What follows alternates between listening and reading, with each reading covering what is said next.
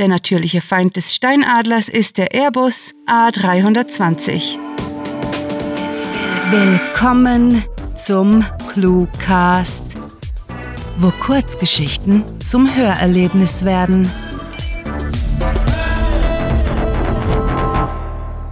McGuffin.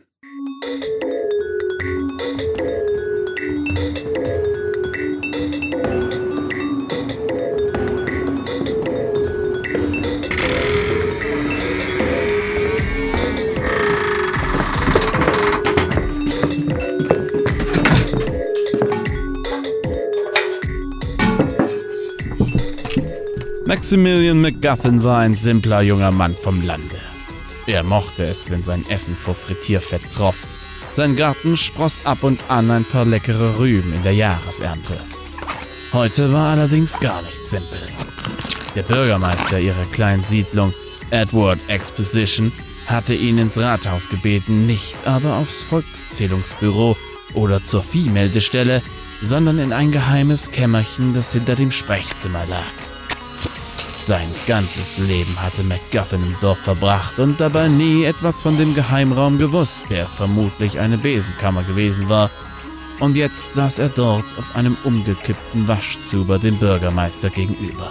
Edward Exposition hatte seine Pfeife entfacht und im engen Raum mischte sich der Geruch von brennendem Tabak mit jenem seiner Käsefüße. Erst nach mehreren Minuten des Schweigens wurde es McGuffin endlich zu bunt. »Wieso sind wir hier, Herr Bürgermeister?« »Warum wohl? Wie am Anfang jeder Reise, mein Junge«, paffte Edward Exposition. »Warten wir auf die Magierin.« »Die was?« Entgeistert musterte McGuffin sein Gegenüber. »Ich dachte, die Magier seien seit einem Jahrtausend ausgestorben.« »Bis auf ein paar wenige«, korrigierte der Bürgermeister. Deshalb haben wir noch die Landebahn für Flugdrachen draußen beim Teich am Waldrand. Hä? Da können Drachen landen? Nun verstand McGuffin seine kleine Welt nicht mehr. Ist das nicht der Abladeplatz für Kies? Das auch. Wir nutzen es für beides, gluckste der Bürgermeister scheinbar unbeeindruckt und kam zurück zum ursprünglichen Thema. Vertrau mir, mein Junge, die Nilopi Plateau ist die beste auf ihrem Gebiet. Die Wissbegier des Mannes war geweckt. Und was kann sie? Dämonen heraufbeschwören? Raubende Orkhorden zum Explodieren bringen? Sie kann, was sie gerade können muss und von dem du zum Voraus nicht die geringste Ahnung gehabt hast, dass sie es kann. Sie taucht immer auf, wenn man glaubt, sie sei am anderen Ende der Welt oder anders gesagt, sie ist halt eine Magierin. Ehe McGuffin eine Chance zum Reagieren gehabt hätte, hörte er ein lautes Knistern die Luft erfüllen. Hä? Und es roch nach Schwefel. Was zum... setzte er an.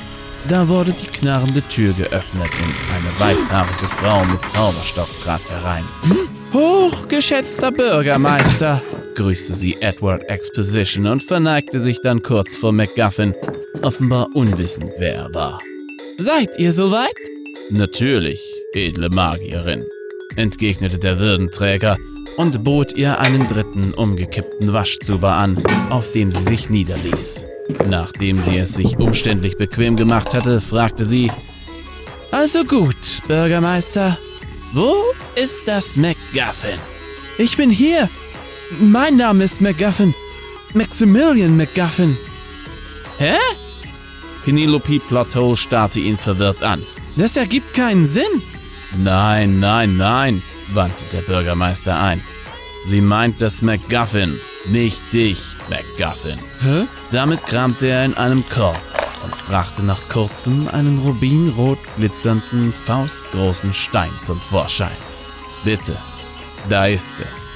Ich bin ganz sicher, McGuffin. Schon mein Urgroßvater hieß, wollte McGuffin erklären, bemerkte jedoch, wie ihn beide ignorierten. Also verstummte er resigniert. Die Magierin nahm den Stein entgegen, hielt ihn hoch und inspizierte das seltene Objekt von allen Seiten, ehe sie murmelte, ein echtes McGuffin. Mit seinen außerordentlichen Kräften finden wir zweifelsohne den verschollenen magischen Götterstock, mit dem wir den Orkkönig des Nordens besiegen, bevor er ungesehen Schaden anrichtet. Jeder, der diesen Stock besitzt, verfügt über unbeschreibliche Macht. Moment, warf McGuffin in die Runde. Der Stein ist eine Karte zu einem Stock und heißt auch McGuffin? Und viel wichtiger, weshalb ist er in unserem Dorf?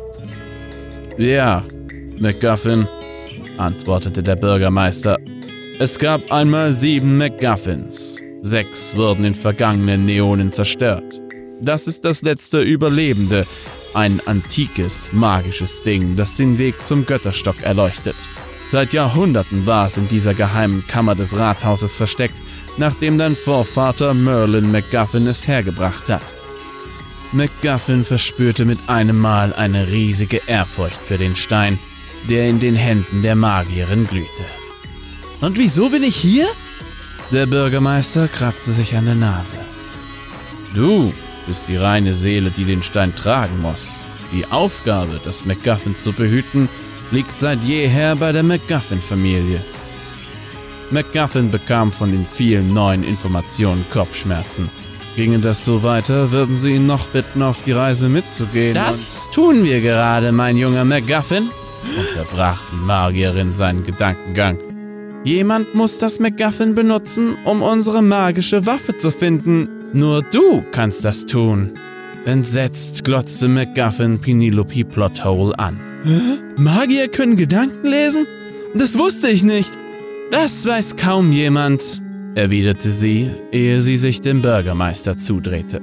Wir sollten aufbrechen, um vor der Dunkelheit noch bis zum Anfang des 2. Aktes zu kommen. McGuffins Schädel drohte zu platzen. Das war alles zu viel. Halt mal, es gibt einen 2. Akt? Aber natürlich, kicherte der Bürgermeister amüsiert. Es gibt 3,5 Akte. Weshalb sollte unser Dorfbach 1. Akt heißen, gäbe es nirgendwo einen 2. Viele Gewässer in unseren Gefilden tragen den Namen Akt, also haben wir sie durchnummeriert. Ihr werdet zur Quelle des 2. Aktes reisen. Das ist euer erster Zwischenhalt. McGuffin atmete tief durch. Er hatte sich auf ein Leben voller Ruhe und Eintracht in seinem Dörfchen gefreut, obschon ihn die Vorstellung von einer Heldenreise reizte. Ich kann doch nicht einfach so gehen, ereiferte er sich. Mein Stall ist voller Kälber und die Mutterkuh gerade wieder trächtig. Ist keiner da, würde sie... Ich schaue nach deiner Mutterkuh, junger Mann, versprach der Bürgermeister. Wir alle hier im Dorf werden nach deinen geliebten Kühen schauen. Zudem, wenn der Drache draußen auf der Landebahn nicht bewegt wird, beginnt er womöglich aus Langeweile das Vieh zu fressen, ergänzte die Magierin mit einem Schulterzucken. Also springen wir besser bald auf, sonst ist dein Grund zum Hierbleiben sowieso im Magen meines Reittiers. Wir reiten auf einem Drachen? McGuffins Begeisterung war plötzlich kaum zu bremsen. Niemand in ihrem Dorf hatte je eine der majestätischen Bestien gesehen, bloß Legenden am Kaminfeuer gelauscht. Ich bin dabei! Gut, dann brechen wir auf. Damit erhob sich Penelope Plothole und überreichte McGuffin das McGuffin. Es ist deine Aufgabe, es bis zum 3. Akt zu tragen und uns den Weg zum Götterstock zu weisen. Bereitwillig nahm McGuffin den Stein entgegen und betrachtete ihn achtungsvoll. Derweil flüsterte der Bürgermeister der Magierin zu, keiner der McGuffins war je so rasch zu überzeugen. Sollten wir ihm vielleicht sagen, dass er nur der Bote und nicht der Auserwählte ist? Oder wie schlimm alles nach dem Anfang des 2. Aktes wird?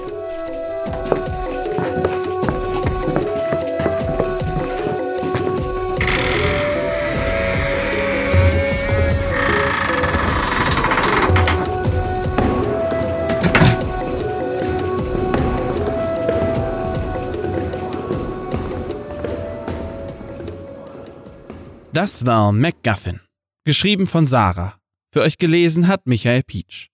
Diese Kurzgeschichte spielte am vorgegebenen Setting Kämmerchen und beinhaltete die Clues Landebahn, Käsefüße, Mutterkuh, Frittierfett und Kopfschmerzen. Wenn euch diese Hörgeschichte gefallen hat, dann besucht uns auf cluewriting.de, wo ihr eurer Literaturfreude Ausdruck verleihen könnt, indem ihr euch ClueWriting und den ClueCast mit grandiotastischem Merchandise nach Hause holt. Ob auf Taschen, Tassen oder T-Shirts, mit unseren Designs gelingt euer Auftritt und der Kaffee schmeckt doppelt so lecker. Euch gefällt unsere Arbeit und ihr möchtet eure Freude mit uns teilen? dann schaut auf patreon.com/ClueWriting vorbei und unterstützt unser Projekt mit einer Kleinigkeit. Damit werdet ihr zu den Grandiotasten, die wir mit literarischen Rewards wie exklusiven Kurzgeschichten und der Möglichkeit, als Gastautor bei uns aufzutreten, beschenken. Apropos Grandiotasten, was wäre der ClueCast ohne seine Stimmen? Auf unserer Seite entdeckt ihr sie alle, also besucht diese Helden des ClueCast auf cluewriting.de/ClueCaster und vergesst nicht, dem Echo ihrer Stimmen zu folgen. Das war es für diese Folge und wir verabschieden uns mit dem ClueCaster-Kampfschrei. Mit fantastiliardischem Dank fürs Zuhören und den besten Wünschen. Eure ClueCaster.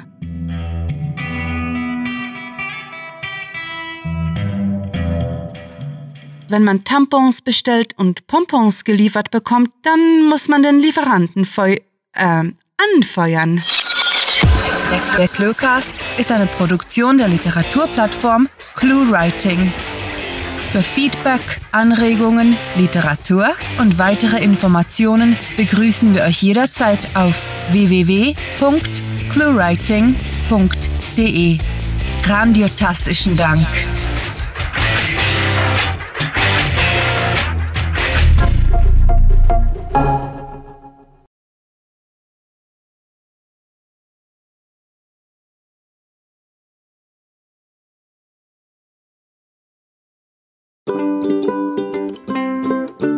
Er mochte es, wenn sein Essen